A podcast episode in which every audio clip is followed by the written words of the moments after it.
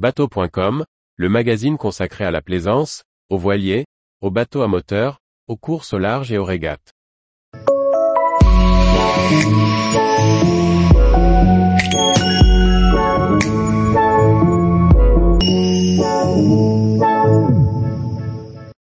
Mantaray M24, une coque open à foile au contrôle de vol original. Par Chloé Tortera. La start-up suédoise Mantaray a présenté fin avril à Stockholm son premier bateau, le Mantaray M24. Il s'agit d'une coque open de 8 mètres de long dotée d'un système de foile développé en interne et breveté. Contrairement aux foilers lancés sur le marché, le contrôle de ces foiles est entièrement mécanique, pour faciliter la mise en œuvre. Le constructeur suédois Mantaray a développé le Mantaray M24, une coque open à foile de 24 pieds, conçue par Mannerfeld Design Team. Construit en fibre de carbone, le Mantaray M24 mesure 7,8 mètres de long, 2,3 mètres de large et déplace 1150 kg. Son design anguleux est caractérisé par un important pare-brise protecteur à revers.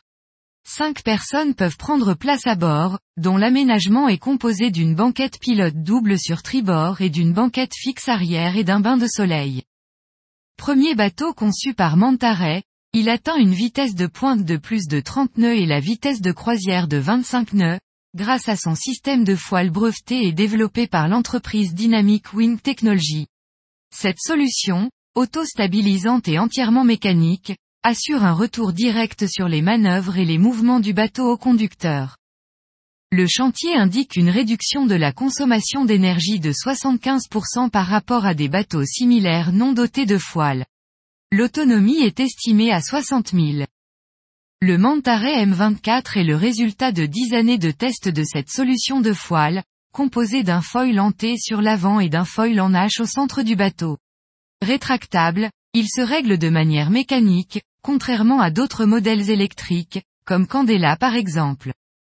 Pour la propulsion hors bord, elle peut être électrique, un moteur stream propulsion de 37 à 47 kW et des batteries de 52 kWh, ou thermique avec une puissance 70 chevaux. Tous les jours, retrouvez l'actualité nautique sur le site bateau.com. Et n'oubliez pas de laisser 5 étoiles sur votre logiciel de podcast.